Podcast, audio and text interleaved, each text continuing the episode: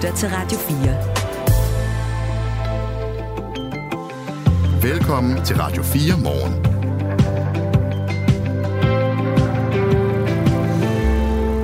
Samsam-sagen. Samsam-sagen. Altså den mand, der siger, at han var agent for Danmark. Præcis. Undercover, øh, men han var så hemmelig, at de ikke øh, ville indrømme, at han var det. Og så fik han en lang fængselsstraf i Spanien og kom hjem og er faktisk lige øh, løsladt nu. Og der er jo næsten ikke en uge uden, der er et nyt kapitel i den sag. Og der er også et nyt kapitel her til morgen, fordi der er en hemmelig notits i Samsam-sagen, som nu er kommet frem. Og den her hemmelige notits får altså øh, formanden for Folketingets retsudvalg, Steffen Larsen fra Liberal Alliance, til at kræve en undersøgelse, en dybere undersøgelse af Samsam-sagen. Hvad notitsen går ud på, og hvad den her undersøgelse går ud på, det øh, taler vi med Steffen Larsen om, når klokken den bliver cirka 20 minutter i.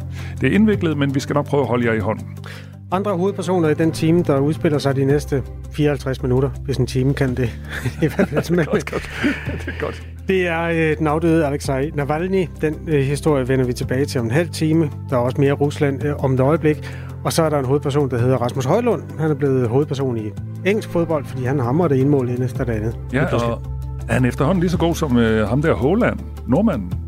Det synes mange danskere, det er der meget få nordmænd, der synes. Men lad os ringe til Norge og tage temperaturen. Vi ringer til Norge. 10 minutter i ringer vi til Norge og spørger dem, om Højlund ikke snart er bedre end Håland. Ja, og så skal jeg lige uh, undskylde til alle, der har hørt mig sige, at man ikke må have busser med, eller have cykler med. Busser med i cyklerne.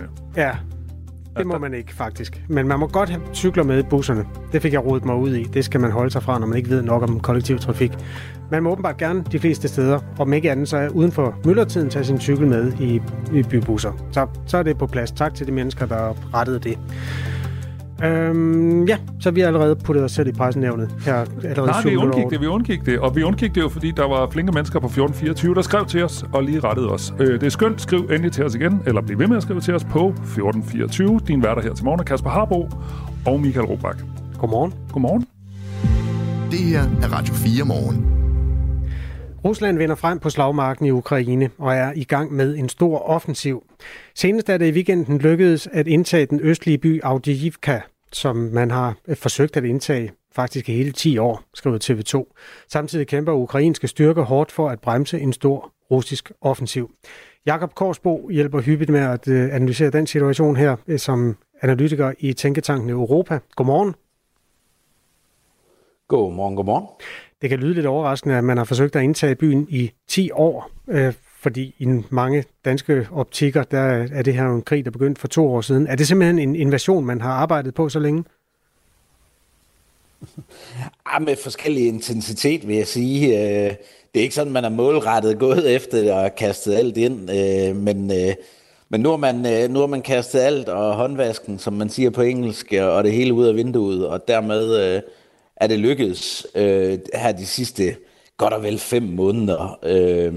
Men, men altså, det var lige fra øh, 2014 et symbolsk meget vigtigt øh, sted for, for ukrainerne at holde fast i, fordi det ligger jo tæt på Donetsk by, som, som jo var, hvad kan man sige, den provinshovedstad som, og den storby, som, øh, som russerne satte sig på øh, i 2014 allerede. Og den ligger lige uden for, for den store by, så derfor var det vigtigt for ukrainerne at, at holde fast i den, men nu har de så måtte, øh, måtte trække sig tilbage. Avdiivka er en by i Donetsk-området. Øhm, der boede 30.000 mennesker før krigen brød ud, eller lidt over 30.000, og den er altså indtaget af russerne nu. Den offensiv, som russerne PT har succes med, hvor, øh, hvor væsentlig er den sådan i, i den her to år lange følgetong om krigen? Jamen altså, det kommer jo an på, øh, hvor, hvor gode nogle øh, forsvarslinjer ukrainerne får etableret, øh, når de har trukket sig tilbage fra Afdivka. Øh, og, og igen kommer det an på, øh, kommer der gang i de vestlige våbenforsyninger? Finder vi i Europa flere øh, granater og, og kan sende ned til dem? Øh, kommer den amerikanske hjælpepakke igennem kongressen? Øh, så kan meget hurtigt se anderledes ud. Fordi øh, det, der er sket, det er, at øh, russerne her i løbet af januar har haft et øh, overtag, ikke mindst på artilleri, som har været meget voldsomt. Ikke? Øh, det har ligget i et leje hvad skal jeg sige, sådan hurtigt slag på tasken. Mellem 3 og 5 til 1, ikke også? Øh, så, så, så mange flere artillerigranater har, har russerne skudt af øh, siden, øh, siden nytår, godt og vel. Mm. Og, og derfor så er ukrainerne kommet under pres, og øh, i Afdivka så har de navnlig også lavet nogle taktiske justeringer med måden, de anvender infanteri på, øh, altså øh, soldater og infanterienheder, der, der rykker frem i mindre grupper og, og simpelthen efterfølger hinanden, sådan så de holder fast i de her angrebsbølger.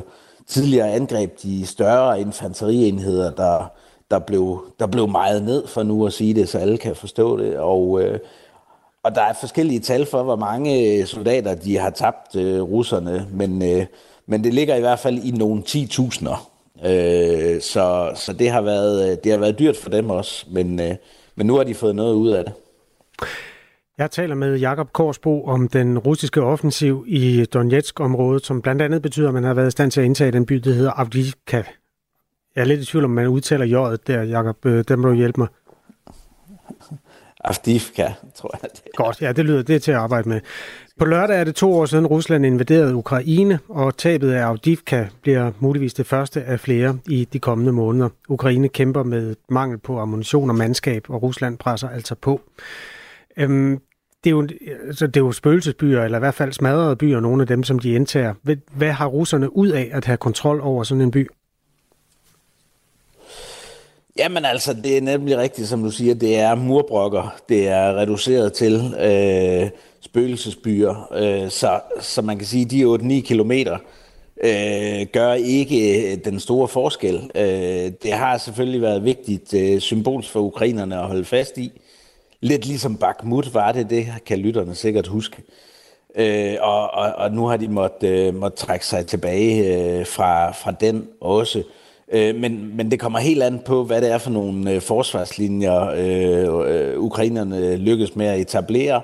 Man kan sige, at det, der har været særligt omkring Afdivka, det er, at det har ligesom ligget i en lomme, øh, sådan så russerne har kunnet angribe, angribe fra, fra tre sider. Øh, Øhm, og, og jeg vil tro, at ukrainerne går efter at lave en, hvad kan man sige, nogenlunde lige front, øh, sådan så, så de ikke kommer under angreb fra, fra tre sider.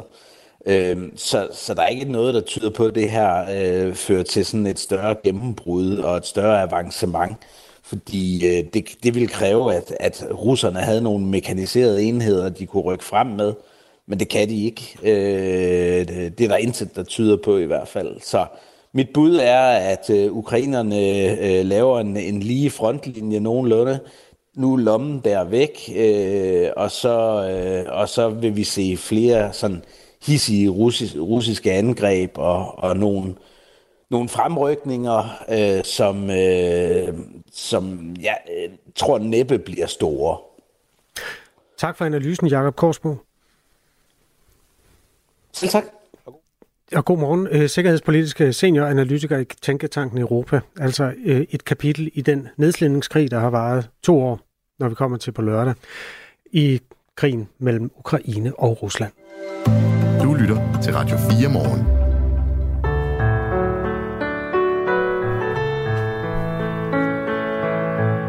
Ja, alting var bedre i gamle dage.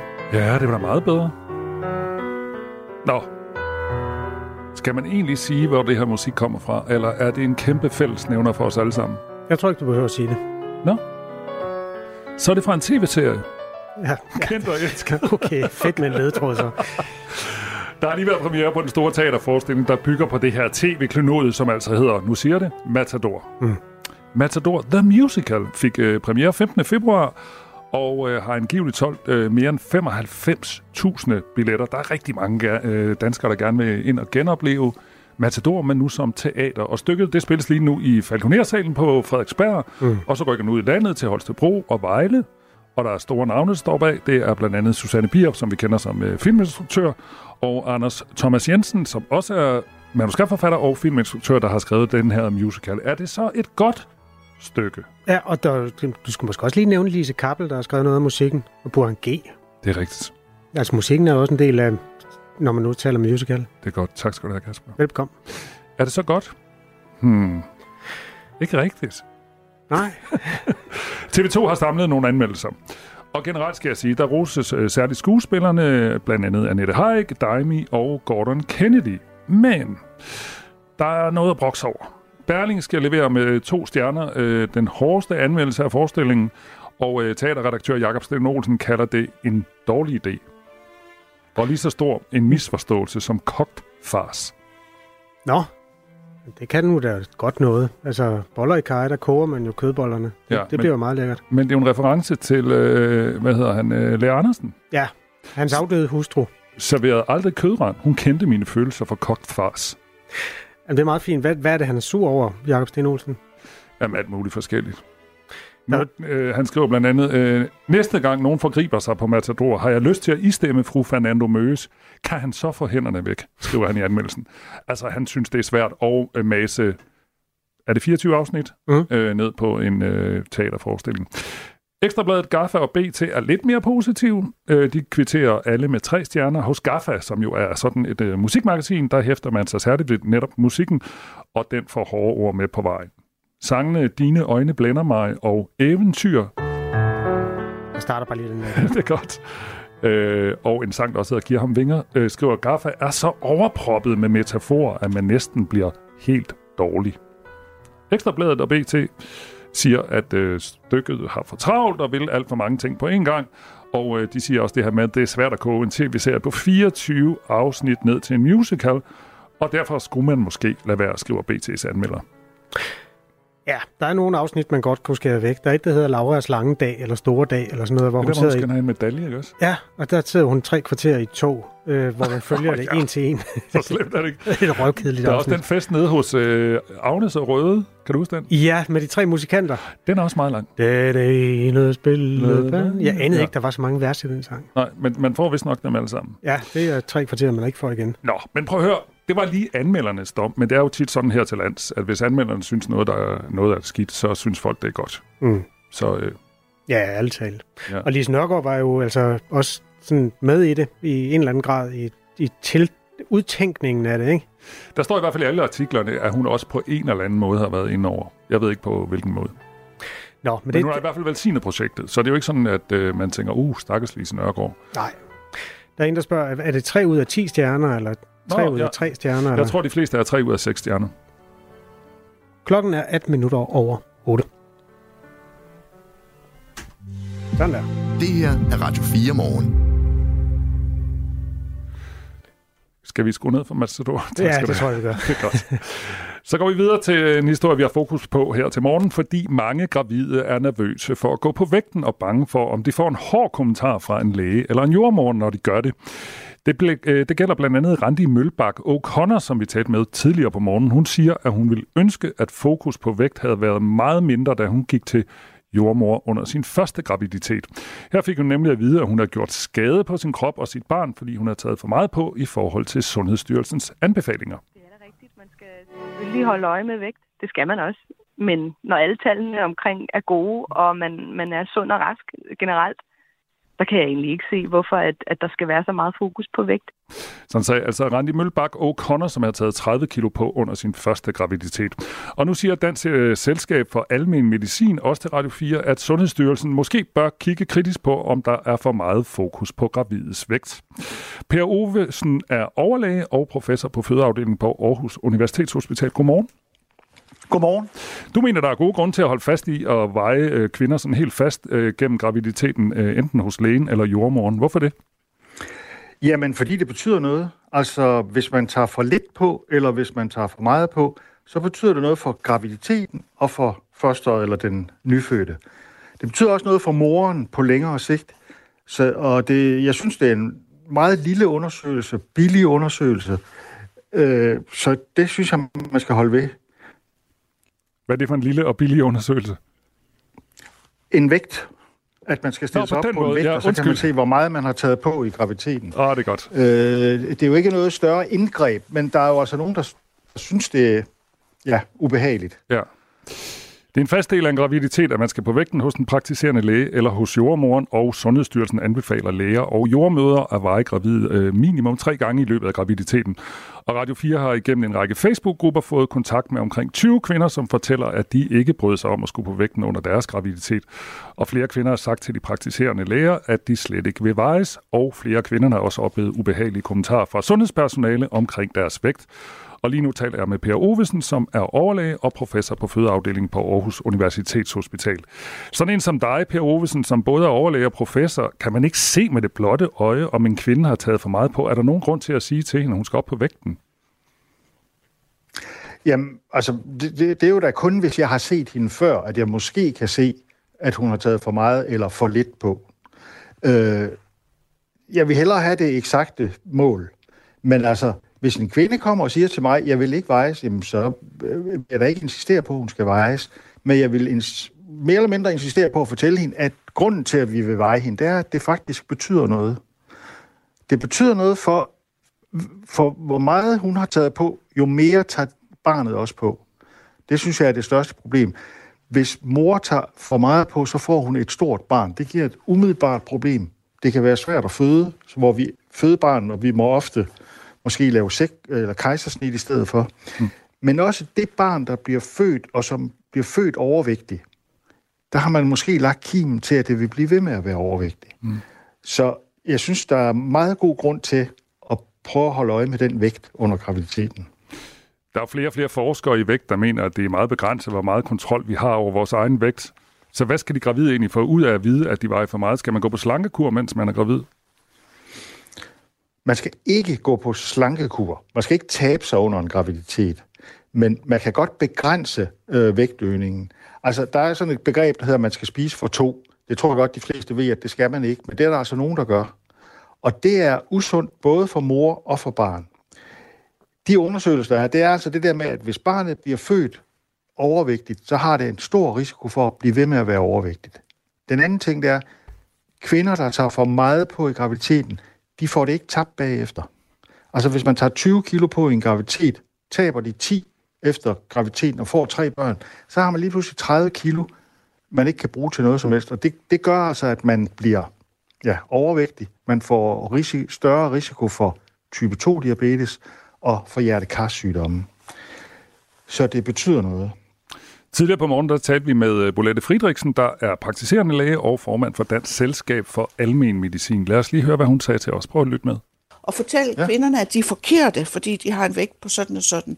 Det er der, det er der hvor jeg synes, vi skal være omhyggelige med vores kommunikation. Hvilken, hvilke kvinder, der skal have en glukosebelastning, det, det er et større analysearbejde. Det handler om at finde ud af, hvem der er i særlig risiko for det. Og der kunne jeg godt være fortaler på, for at øh, øh vi sammen med Sundhedsstyrelsen fik set på, om et BMI på 27 nu er det rigtige sted at øh, skære, eller om der skal være en anden måde at finde de kvinder, der øh, skal øh, undersøges, screenes for graviditetssukkersyge. Sådan sagde altså Bolette Friedrichsen, der er formand for Dansk Selskab for Almen Medicin. Og lad os lige prøve, og det er måske en lille smule indviklet, hvis ikke man har hørt hele interviewet med hende. Men sådan som jeg forstår det, så er det fordi, hvis man har et BMI på over 27, så bliver der sat nogle forskellige ting i værk, blandt andet det, der hedder en glukosebelastning, hvor man skal undersøge, om den gravide er ved at få graviditetssukkersyge. Og hun talte øh, om, da jeg talte med hende tidligere i morges, om man måske skulle se lidt mindre slavisk på, at det lige præcis er et BMI på over 27, øh, der skulle øh, sætte nogle ting i værk. Hvad siger du til det? Øh, øh, kunne, kunne det være en vej at gå, ligesom at sige, at vi ser mindre slavisk på BMI'et? Ja, altså øh, det er korrekt, at man bruger BMI 27 til at skrine for, om man får sukkersyge i graviditeten. Øh, altså jeg kan sige, at i alle, stort set alle andre lande, der, øh, der screener man alle, frem for at man screener dem med BMI over 27. Der, der er i alt syv, syv screeningskriterier, altså hvis man tidligere har haft sukkersyge osv. Øh, jeg, jeg synes mere, man skulle gå den vej, at man prøver at se, øh, om Uh, jeg, vil, jeg vil næsten hellere, at vi gjorde, ligesom man gør i andre lande, at man undersøgte alle. Har mm. de en øget risiko for sukkersyge i graviditeten? Fordi det er en rigtig træls sygdom at få i, uh, i graviditeten. Og jo mere man tager på, jo større er risikoen for, at man får sukkersyge i graviditeten. Ja. Så skal vi også runde det der med kommunikation, fordi det sagde uh, Bolette Friedrichsen også uh, noget om, og også den gravide, vi talte med tidligere i morges. Og vi har talt med Sissel okay. Due Jensen, ja. der er Ph.D.-studerende på Institut for Folkesundhed på Aarhus Universitet. Og hun har forsket i ja. graviditet og overvægt og siger, at de gravide kan føle meget skyld og skam ved de her vejninger, særligt hvis de vejer for meget eller har taget ja. for meget på. Og hun opfordrer til, at sundhedsprofessionelle bliver bedre til at tale med gravide om vægt på en god måde. Prøv at høre. Overvægt er ikke den enkelte persons øh, skyld eller ansvar. Der ligger rigtig meget genetik i det, øh, og der ligger utrolig meget i vores, den måde, vi har indrettet vores samfund på. Men i dagligdags snak om vægt, så bliver det meget den enkeltes skyld og ansvar, at man har udviklet overvægt, eller at man skal tage sig sammen og lukke munden og let, let røven og komme ud og bevæge sig. Sådan sagde altså Sissel Du Jensen, der er phd studerende på Institut for Folkesundhed på Aarhus Universitet. Og lige nu taler jeg med Per Ovesen, der er overlæge og professor på fødeafdelingen på Aarhus Universitetshospital. Hvordan med den der kommunikation? Altså, der er jo mange mennesker, og jo også gravide kvinder, som synes, det er ubehageligt, øh, den måde, der bliver talt om deres vægt på. Hvordan, hvordan gør I det, så det ikke bliver ubehageligt? Jamen altså, det vil jeg give hende fuldstændig ret i. Selvfølgelig skal det ikke være sådan, at man giver skyld og skam, og jeg ved ikke hvad. Man skal tale ordentligt om det her. Hun taler om, jeg tror, overvægt fra starten af graviditeten, og det vi startede med at snakke om, det var vægtøgning i graviditet, men det er, lidt af, det er to ting, der, der, der er lidt den samme, der giver det samme. Mm. Det er klart, man skal tale ordentligt om det her, men man, det kan man også godt gøre, synes jeg. Man kan godt sige, du skal passe på med ikke at tage for meget på i den her graviditet, for det betyder noget, ikke kun for dig, men også for dit barn. Øh, det, det, det kan man godt sige på en ordentlig måde, synes jeg. Mm. Synes du, at de her gravide kvinder, vi taler også med en, øh, med en tidligere med os, som havde taget 30 kilo på under graviditeten, og der havde været en jordmor, der havde sagt til hende, at det var, der var tale om selvskade, når man tog så meget på. Synes du, de her kvinder er... Synes du, de kvinder her, vi taler om, er for finfølende, eller synes du, at der kan være en pointe i, at øh, man skal altså tænke over, hvordan man siger de her ting? Jamen, der er klart en pointe i, at man skal, man skal tale ordentligt til hinanden. Det, det, det er jeg slet ikke i tvivl om og jeg synes ikke, de er for fint følende. Altså, men jeg, jeg synes, man er nødt til, altså man kan ikke bare øh, stikke hovedet i busken. Øh, det vil være at gøre sig selv og sit barn en bjørnetjeneste. Man er nødt til at kigge på det her og se, altså det her, det, det, det siger noget om, hvordan den her graviditet vil gå, hvordan det vil gå for mit barn, og hvordan det vil gå for mig på længere sigt. Det synes jeg ikke bare, man kan stikke øh, hovedet i busken. Det, det vil være en bjørnetjeneste at sige, at det, det løser nok sig selv hvis, ikke vi gør, hvis vi bare lukker øjnene og ikke gør noget som helst. Men man skal selvfølgelig tale ordentligt om det. Mm. Og hvis der kommer en og siger, jeg vil ikke vejes, helt fint, men jeg synes, jeg, jeg har en pligt til at fortælle, at det betyder faktisk noget med den vægt. Øhm, men tænker du, at... at fordi du, det gør det. Men, ja, det forstår jeg godt, men tænker du, at du og dine kolleger er gode nok til ligesom at have de her samtaler på en måde, hvor de her kvinder ikke føler sig udskammet eller udskældt? Altså der, hvor jeg er, det, det er så i, i klinik for gravid eller svanger ambulatoriet på, på Aarhus Universitetshospital. Der gør vi altså lidt ud af, at vi, vi taler ordentligt. Det gør vi. Hvis ikke man taler ordentligt, så skal man ikke være der. Vi skal tale ordentligt om hvad som helst, og også om vægt. Øhm, så, men det kan godt være, at vi skal på kurser, og jeg ved ikke hvad, men altså det, det burde være sådan almen viden, at man taler ordentligt. Man, man begynder ikke at give folk skyld og skam. Tak skal du have, Per Ovesen. Det var så lidt. Altså overlæge og professor på fødeafdelingen på Aarhus Universitetshospital. Der er mange, der har holdninger til det her. Der er også lige et opfølgende spørgsmål. Der er en, der skriver, ah, hvad? Sagde Robak, altså mig, dig, seriøst lige, at forskning viser, at vi ikke selv generelt er i kontrol over vores vægt? Ja, det sagde jeg mest. Jeg sagde, at der er flere eksperter, Øh, jeg ser, der er flere forskere i vægt, der mener, at det er begrænset, hvor meget kontrol vi har over vores vægt. Hmm. Godt. Det, det er eksperterne, der siger det. Ja. Så er der en, der spørger, hvor meget vejer overlægen? Ej, hvor ærgerligt. Det kan vi ikke nå at spørge ham om. Ah, det er for sent. Han er gået på arbejde. Ja. Jeg vejer 78. Hvad vejer du? 92. Du er også højere end mig. Ja, meget. og, øhm, efter nyhederne, der, ja der har vi en øh, ja, i hvert fald tre store historier om tre store personligheder. Den ene er død. Det er Alexei Navalny, russisk oppositionspolitiker og øh, aktivist. Han er med i Radio 4, eller han er ikke med, men det er øh, Andrei Kasankov, øh, tidligere sovjetborger, som analyserer øh, tingene på de kanter for danske medier herunder også. Og så skal vi også øh, skrive et nyt kapitel i øh, øh, sagaen om den terrordømte Ahmed Samsam, fordi der er fundet et hemmeligt, en hemmelig notits, øh, som vi skal prøve at dykke ned i. Hvad står der i den her hemmelige notits, og hvilke følger skal den øh, få, den her notits? Og det gør vi i selskab med Steffen Larsen, som er formand for Folketingets retsudvalg. Ja, og den tredje personlighed, det er Rasmus Højlund, dansk angriber, der banker mål ind for United. Og nu skal vi have en nyhedspersonlighed. Han hedder Asbjørn Møller. Nu er der nyheder på Radio 4. Mulige russiske henrettelser af sårede ukrainske krigsfanger undersøges nu, det oplyser ukrainske myndigheder ifølge nyhedsbyrået Reuters.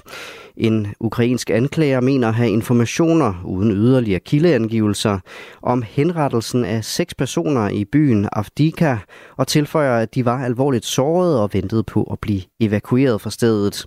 Den statsstøttede ukrainske tv-station Sospilne har, har citeret en talsperson fra det ukrainske militær for at sige, at oplysningerne endnu ikke kan be- eller afkræftes.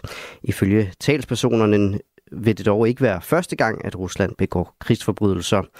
Rusland har for nylig vundet en symbolsk sejr ved at indtage den ukrainske by Avdika. Russiske militær siger, at de har fuld kontrol over byen, som ukrainske styrker har forladt.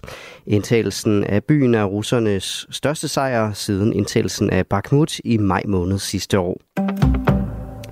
En hemmelig notits som den terrordømte Ahmed Samsam understreger behovet for en dybere undersøgelse af det politiske niveau. Det siger formanden for Folketingets retsudvalg, Steffen Larsen fra Liberal Alliance til Berlingske. Sofie Levering fortæller. Ifølge en ny bog, skrevet af Ahmed Samsam og berlingske journalist Jens Anton Bjørnær, blev notitsen i 2018 sendt fra politiets efterretningstjeneste PET til Justitsministeriet. Her stod, at PET og Forsvarets efterretningstjeneste FE på et møde i juli havde aftalt, at Samsam skulle hjælpes til Danmark. En notits om mødet blev så sendt til Justitsministeriet i august 2018, men i november sendte PET en revideret version af notitsen. Det hævdes i bogen, at den nye version var identisk med den første, men afsnittet om, at Samsam skulle hjælpes hjem, var væk. Det lyder lidt vildt. Det er ikke til at vide, hvad der ligger bag ændringen i notitsen, siger Steffen Larsen til Berlingske. Synspunktet bakkes op af Frederik Våge, professor i forvaltningsret ved Syddansk Universitet. Det er jo politisk bestemt, at man ikke vil undersøge det her område, men der er bare så mange uklarheder omkring Justitsministeriets optræden, at det, efter min opfattelse, kalder på en undersøgelseskommission, siger Frederik Våge til Ritzau. For lidt over to måneder siden blev SVM-regeringen og SF enige om, at Samsam-sagen skal undersøges. Det gælder dog primært efterretningstjenester ministernes eventuelle ageren i sagen, og altså ikke det politiske niveau, og herunder Justitsministeriets ageren. Enhedslistens retsordfører Rosa Lund og Dansk Folkepartis retsordfører Peter Kofod mener, at oplysningerne fra bogen gør, at den nuværende aftale om en undersøgelse ikke er tilstrækkelig. Israel vil iværksætte en landoffensiv mod byen Rafah i Gaza i næste måned, hvis Hamas ikke har befriet de tilbageværende gisler, når den muslimske højtid Ramadan starter. Det siger Benny Gantz, der er en del af det israelske samlingsregering. Verden skal vide, og Hamas' ledere skal vide, at hvis vores gisler ikke er hjemme til ramadan, vil kampene fortsætte alle vegne herunder Rafah-området, siger altså Gans, der er tidligere stabschef i det israelske militær. Ramadanen starter den 10. marts, og Israel har i længere tid troet med at iværksætte en landoffensiv i Gaza, men har ikke tidligere sat dato på angrebet mod byen, hvor størstedelen af de 1,7 millioner fordrevne palæstinenser har søgt tilflugt. Af frygt for massedød har udenlandske regeringer og nødhjælpsorganisationer gentagende gange opfordret Israel til at skåne byen. Gråvejr de fleste steder og perioder med lidt regn, dis eller tåge. Stedvis kan der dog komme korte kig til solen. Det var nyhederne her på Radio 4 med Asbjørn Møller. Det her er Radio 4 morgen. Husk, at du kan sende os en sms på 1424. Den russiske oppositionspolitiker og aktivist Alexei Navalny's død har hen over weekenden fyldt i nyhedsbilledet i hele verden. Russiske Navalny-støtter møder op med blomster for at minde den øh, modkandidat til Putin, som altså døde under indtil videre mystiske omstændigheder i fredags. Han blev 47 år. Flere steder blev han hyldet som en martyr, men faktisk døde han også på et meget belejligt tidspunkt for Vladimir Putin, mener Andrej Kasankov, der er Ruslands korrespondent hos Weekendavisen. Godmorgen. Godmorgen. Hvorfor er det et godt tidspunkt øh, for Putin, at Navalny døde på? Det er et godt tidspunkt for Putin, fordi at uh, Putin skal jo genvælges nu her snart om sådan cirka en måneds tid. Og selvom at Navalny var i en straffekoloni nord for Polarcirklen, altså virkelig langt væk, så blev han ved med at kritisere Vladimir Putins øh, genvalg derfra, og han blev ved med at finde øh, på måder, hvordan russerne kunne sådan udtrykke deres utilfredshed med Putins uh, fuldstændig fabrikerede genvalg.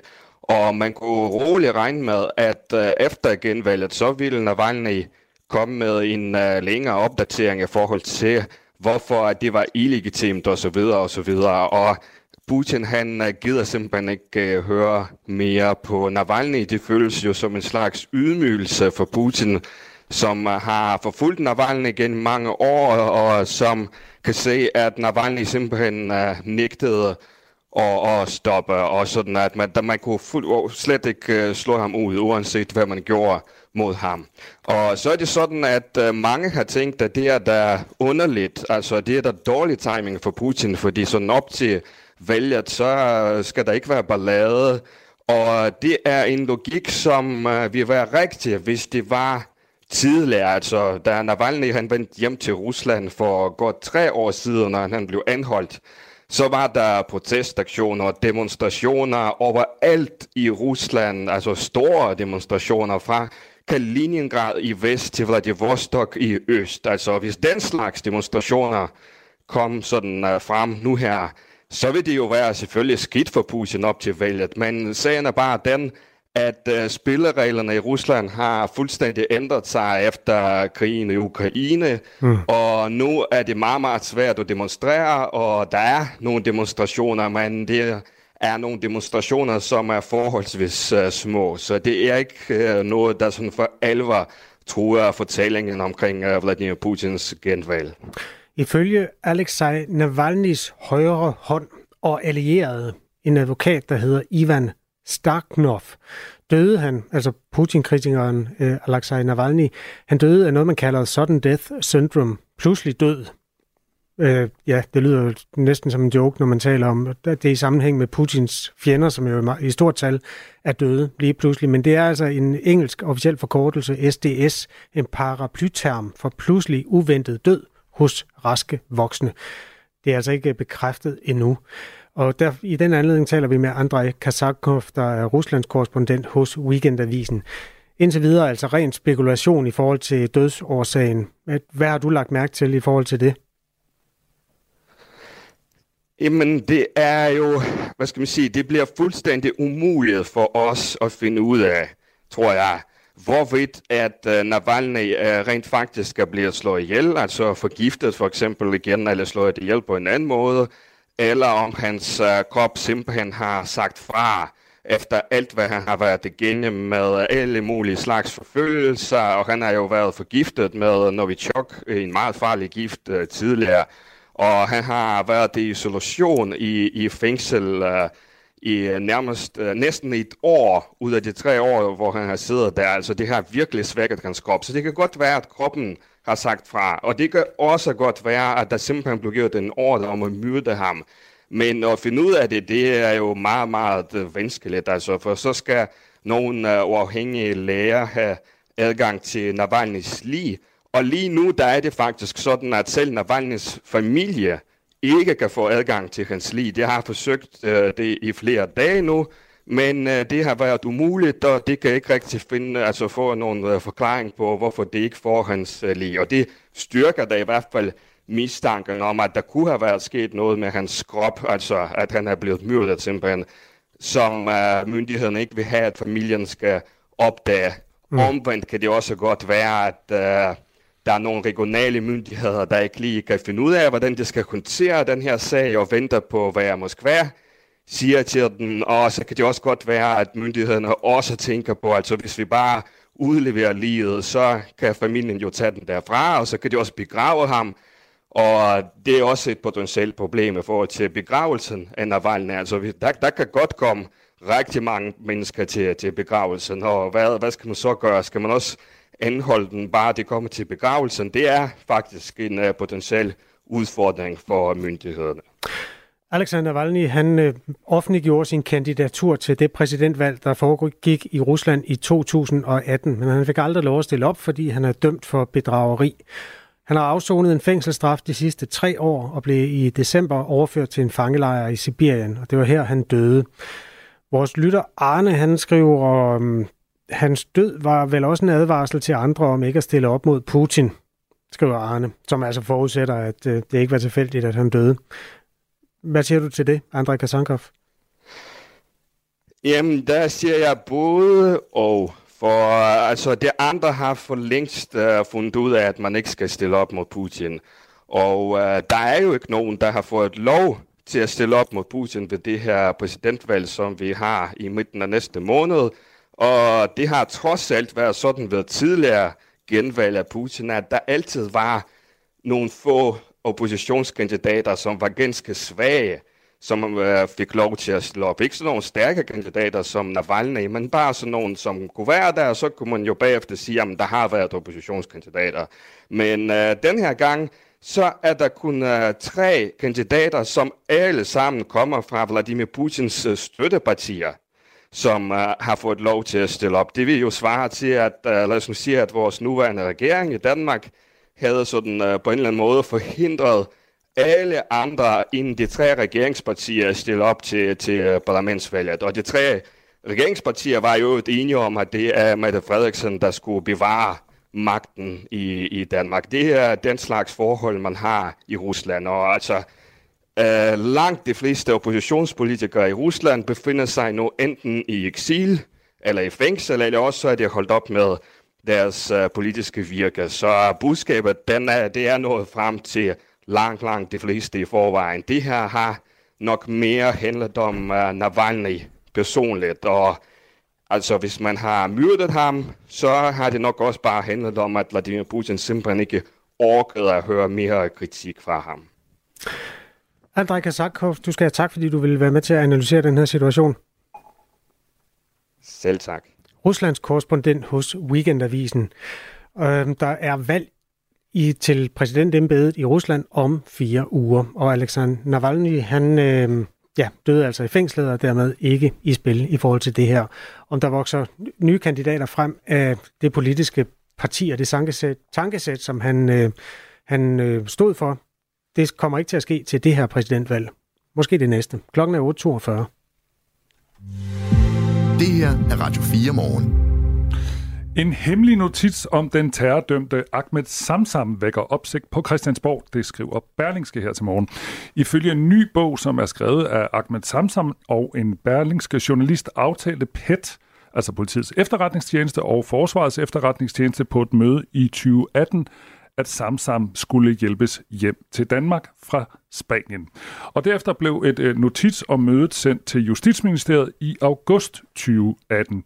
Og i november så sendte øh, PET, altså politiets øh, efterretningstjeneste, dog en revideret version af den oprindelige notits, lyder det i bogen.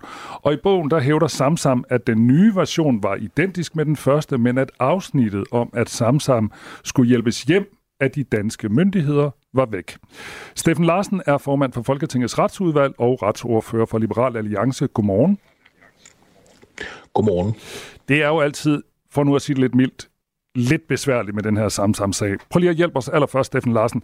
Hvorfor er den her notits vigtig? Øhm, jamen, notitsen er jo vigtig, fordi at øh, de danske myndigheder får jo overført øh, Samsam fra Spanien, hvor han er fængslet øh, for en, øh, en dom for at have medvirket til terror. Men det terror, han så eventuelt har medvirket til, eller øh, det han har medvirket til, det er jo, at han har været fremmedkriger i Syrien. Men det har han jo været på blandt andet Dansk Efterretningstjenestes vegne. Og det er jo øh, her, at spørgsmålet så bliver om, øh, hvorvidt det her med, at han har været det på vegne af efterretningstjenesterne, på nogen måde skulle have haft en indvirkning på den dom, han har fået, og på hvordan at han så også øh, senere skal afzone, øh, også når han kommer til Danmark. Det forstår jeg godt. Og øh, der kan man så sige, at, øh, der kan man så sige, at det, det, der så sker i den her sag nu, det er jo så, at øh, politiets efterretningstjeneste jo til Sydland i første omgang har skrevet til Justitsministeriet, hej venner, når han kommer til Danmark, så skal han sådan set bare prøve løslades med det samme, og vi skal egentlig have ham øh, inkluderet i det normale samfund med det samme. Og øh, der vælger man så, som I selv lige har noteret for et par, øh, et par måneder efter, at sende et nyt notits, hvor man har fjernet det her med, at han skal være en øh, øh del af samfundet med det samme igen, og at altså, at han ikke skal prøveløslades fra fængslet, når han kommer til Danmark, men skal afzone sin straf.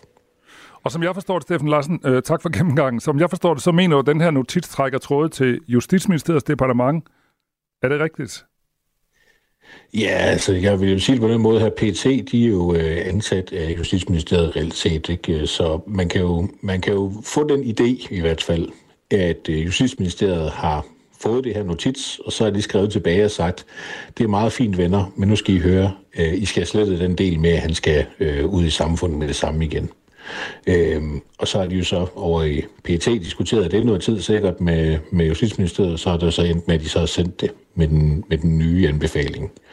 Øhm, det kunne jeg godt forestille mig, at det det, der er sket. Altså, de er simpelthen blevet banket på plads. Og nu bliver det jo spekulation, men alligevel, hvorfor skulle Justitsministeriet banke politiets efterretningstjeneste på plads i den her sag?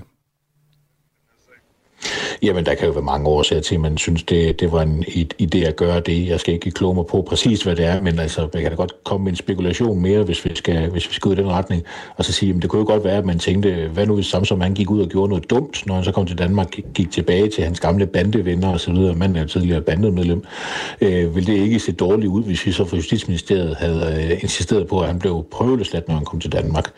Øh, sådan nogle spekulationer kan jo sagtens ligge i det, at, øh, at man simpelthen har tænkt, nej, vi vil ikke hellere dække vores egen røv, og så øh, øh, lade ham sidde i fængsel noget længere tid, og så går det nok alt sammen. Kunne spekulationen ikke også godt være, at hvis man siger, at han skal bare hjem og løslades, så anerkender man sådan set også det, som man i hvert fald på det tidspunkt ikke havde anerkendt, og det har man vel stadigvæk ikke, at han arbejdede for de danske efterretningstjenester? Det kan jo sagtens være, at det, at det var det, man frygtede, at øh, der ville komme en eller anden billede af, at man gjorde. Øh, altså, uanset hvad, så, så er der jo mange, mange plausible, synes jeg, forklaringer på, hvorfor man, man, man, man har gjort, som man har gjort. Øh, men altså, det er jo øh, stadigvæk en problematisk sag, fordi at det her, det tegner jo også øh, et billede af, at øh, PT har i hvert fald haft en indstilling til, hvordan tingene skulle håndteres, og, øh, og at der så er andre folk i systemet, der har haft en anden indstilling til, hvordan det her skulle håndteres. Øh, og vi ved jo, at, at PT øh, er der jo folk i, der siger direkte, at jamen, vi har jo haft ham herinde. Så, så det er jo en, en, en mærkelig øh, sag på alle måder, øh, ledere og kanter, øh, og det lader jo som om, at systemet prøver at lukke sig selv ind om sig selv her, øh, og det, det er jo ikke en, en ideel verden. Selvfølgelig skal der være hemmeligheder om omkring efterretningstjenesterne, hvordan de arbejder osv., men, men det nytter jo ikke noget, at vi, vi laver øh, potentielle justitsmord på borgere øh, af den årsag. Men hvis nu vi vender tilbage til notitsen, og jeg ved godt, det var mig, der bad dig spekulere, men kan man så ikke sige, jamen kan der ikke være en meget god ræson i at sige, jamen vi vil ikke have ham hjem, fordi han har tidligere været med i en bande osv., så, så, videre, så vi skal ikke have ham, som du også selv sagde, til at gå og lave ulykker herhjemme? Jo, det, det, altså nu fik de ham hjem jo, øh, det bad de jo også selv om, mm. øh, så der er jo ikke så meget der. Men det, det der jo er, det er, at, øh, at de, de løslod ham så ikke, da han kom hjem. Altså man lod ham ikke komme ud på prøveløsladelse, som man ellers havde indstillet øh, til at starte med. Øh, og og det, er jo, det er jo det, der egentlig er det mærkelige ved det, det er, at man ændrer indstilling. Altså, at man vælger øh, fra PT's side at ændre indstilling, og det er, jo, det er jo der, der er et spørgsmål, som trækker ind i Justitsministeriet, fordi er der nogen i Justitsministeriets departement dengang, der så har skrevet tilbage til PET og sagt, øh, kære venner, I er nødt til lige at øh, ændre den her formulering her. Mm. Altså har man haft en eller anden togtrækning der, har man haft en diskussion og slagsmål om, hvad er det, der foregår der, og det har vi jo set i, i andre sager, at uh, der er uh, myndigheder under uh, Justitsministeriet, der er kommet med en eller anden uh, anbefaling eller noget andet, og så noget tid efter, så kommer de lige pludselig og siger noget helt andet, uh, som passer noget mere med, hvad Justitsministeriet selv mener. Og det kan vi jo godt begynde at uh, uh, overveje, om ikke de her øh, myndigheder, som er under Justitsministeriet, de måske øh, engang vil være under lidt for stram kontrol fra Justitsministeriet. Mm. Vi taler med Steffen Larsen, som er formand for Folketingets retsudvalg og retsordfører for Liberal Alliance. Vi taler om en notits, der er dukket op i forbindelse med en ny bog, øh, som er skrevet af Samsam selv og en berlingske journalist. Og den her notits handler altså om, hvorvidt man i 2018 skulle øh, få øh, Samsam hjem til Danmark, og øh, så blev der lavet om på notitsen senere på året, så man lige pludselig ikke var så villig til at få ham hjem på de vilkår, man først havde beskrevet. Øh, Steffen Larsen, som jeg forstår det, så synes du, at den her, endnu, det her endnu et kapitel i Samsam-sagen understreger behov for, at den her sag bliver undersøgt dybere. Hvorfor?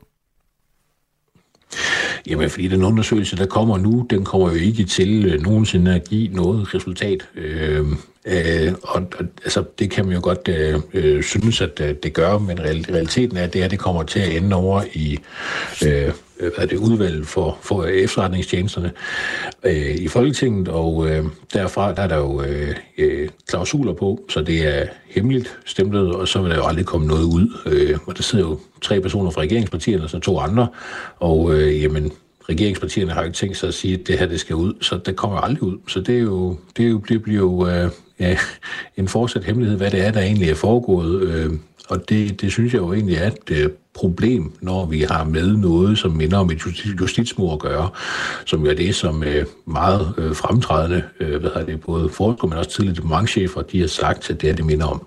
Mm. Det du refererer til, det er, at der for lidt over to måneder siden øh, blev enighed mellem SVM-regeringen og SF om, at den her Samsam-sag skulle undersøges, men det bliver det, der hedder tilsynet med efterretningstjenesterne, øh, der skal lave den her undersøgelse. Og øh, undersøgelsen omfatter ikke det politiske niveau, altså herunder, hvordan Justitsministeriet har ageret. Ja, øh, kan I overhovedet gøre noget ved det så? Altså nu er der jo så øh, den her notits øh, dukket frem, og der kan jo stadigvæk dukke flere ting frem i den her sag, som jo ligesom er øh, en, der, hvor der skrives nye kapitler hele tiden. Altså kan du, nu kan du så tænke, jamen vi vil gerne have undersøgt det her dybere, men kan du gøre noget ved det? Øh, nej, altså regeringen har et flertal, øh, og den har endda et øh, større flertal nu, når den også har øh, SF med. Øh, så det er jo en, en ting, hvor vi øh, ligesom må konstatere, at øh, man har altså, spille sig selv øh, kortene af hende, øh, og øh, det, er jo, det er jo meget bedrøveligt. Øh, jeg kunne jo godt tænke mig, at vi havde fået en, en, en, en bedre øh, kommissionsundersøgelse af det her, end, end, end det, der er sat op, øh, og hvor vi også havde fået undersøgt netop, hvad var det, der var foregået mellem Justitsministeriet og øh, PET, men øh, også måske igennem i, i, i andre tjenester øh, på det her område her på en ordentlig måde. Men øh, det får vi ikke nu, og det må vi jo så øh, leve uden.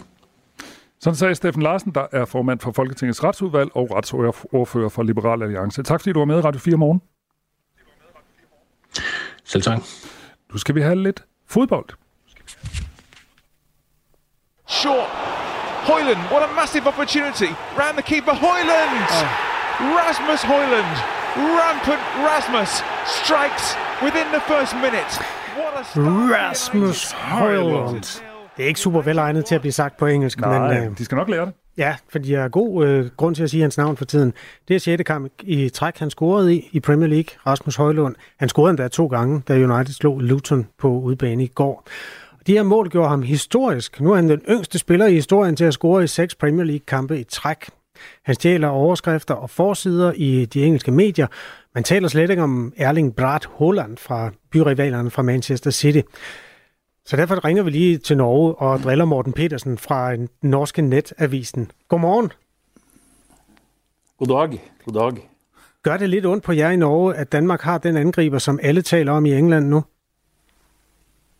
Nej, overhovedet ikke. uh, hvad, hvad skal vi sige? Uh, hold your horses. Uh, det vil nok ta lidt tid, før...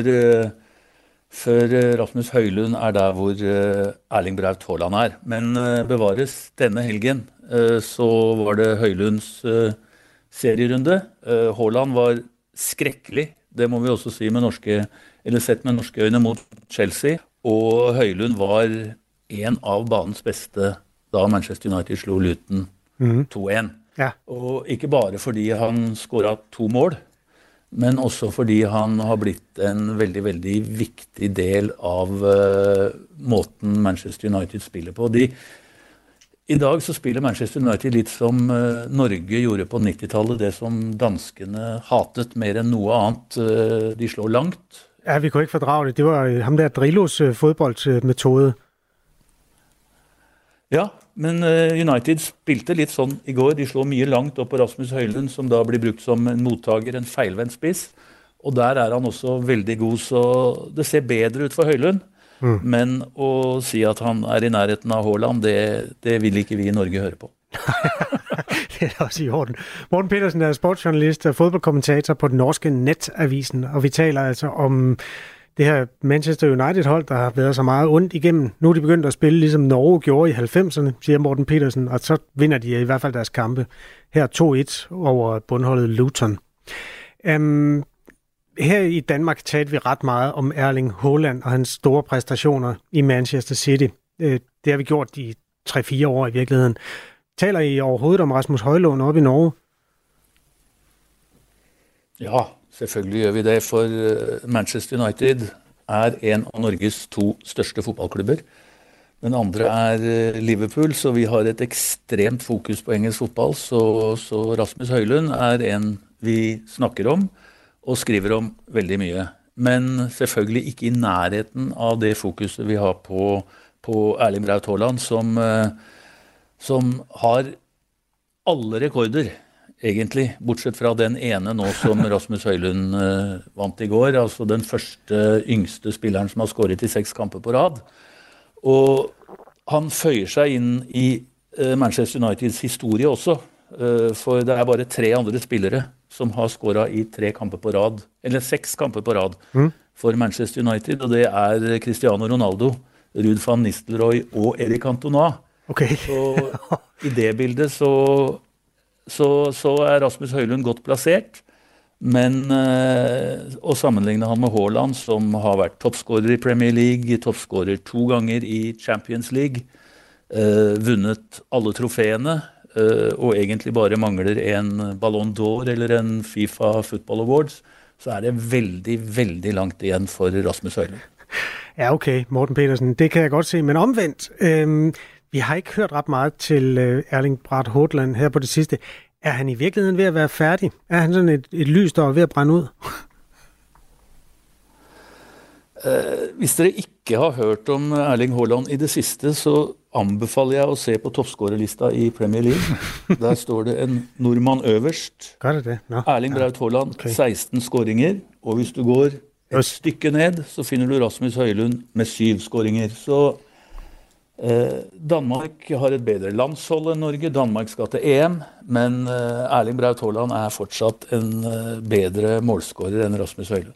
Ja, det er nogle gamle mål, de der, Morten. Det er jo nogen, han scorede sidste år, de fleste af dem. Men okay, øh, I får lov at glæde jer over ham stadigvæk i Norge. Ved du hvad, tusind tak, Ja, fordi noe, du... noe må vi ha. Ja. Ja, lige præcis. Morten Petersen er fodboldkommentator for Norske Netavisen og følger øh, engelsk fodbold tæt, som vi også kunne høre. Fedt, vi må ringe til dig en gang imellem. Ha' en god dag. Alt i orden. Bare ringe. Ha det bra. Ha' det bra oppe i Norge. Morten Petersen. Øhm, og dejlig statistik, han også lige kastet ind der. Altså, at der er fire spillere, der har scoret seks mål for Manchester United. Cristiano Ronaldo, Ruud van Nistelrooy, Cantona, ikke? Erik Cantona Ja. og Rasmus Højlund. Det er, det er også lidt af en kok. kæmpe topstjerne. Mens du sad og snakkede med Morten fra Norge, så var jeg lige, googlede jeg lige lidt. Og øh, på et tidspunkt så er Rasmus Højlund blevet spurgt øh, til, hvordan øh, han ser sig selv i forhold til Holland. Mm. Og der er én ting, han mener, han er bedre til. Højlund altså. Han, Ja. skriver, han siger, hvis der skulle være noget, så skulle det være på kuglen. På kuglen? Ja, på kuglen. Jeg er måske lidt mere opfindsom med mine driblinger. Det er nok det, siger han til Viaplay. Ja, okay. Det er godt med selverkendelse. Mm. To minutter i ni er klokken. Det her er Radio 4 morgen. Husk, at du kan sende os en sms på 1424. Det bliver sådan lidt... Oh, hold da. Yes! Hvad nu det? Så har Paul McCartney fået sin bas tilbage. Nå. Så skete det langt om længe. Hold Den da har været væk siden 1972. Ja, okay. Ja. Og nu er han blevet genforenet med den, og han er super glad, og alt er godt. Øh, der er kørt sådan et helt medieprojekt øh, for at finde den her Høfnerbas. Som Blev den stjålet, eller? Jamen, det ved man ikke rigtigt. Den har været væk i mere end 50 år. Lige pludselig var den bare væk. Ja, de er også skæve og vinde. Og... Ja, alt muligt. Mm. Yellow Submarine og så videre. Men nu i 12 år har Høfner, altså det her basfirma, eller instrumentfirma, øh, marketingchef sammen med to journalister let efter den her bas. Og nu er den dukket op.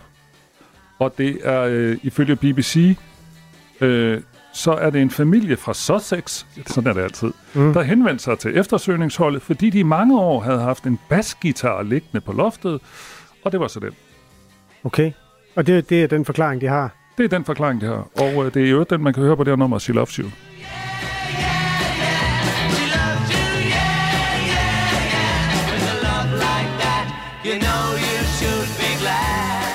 Så er der altså åbnet for genåbningen af, eller hvad hedder det, genforeningen af The Beatles, inklusive ja, den oprindelige... Der mangler lige hvad, et par stykker i hvert fald, ikke? Jo, jo, men nu har vi bassen, nu og har vi, vi har bassen. Ringo på trommer, det er det.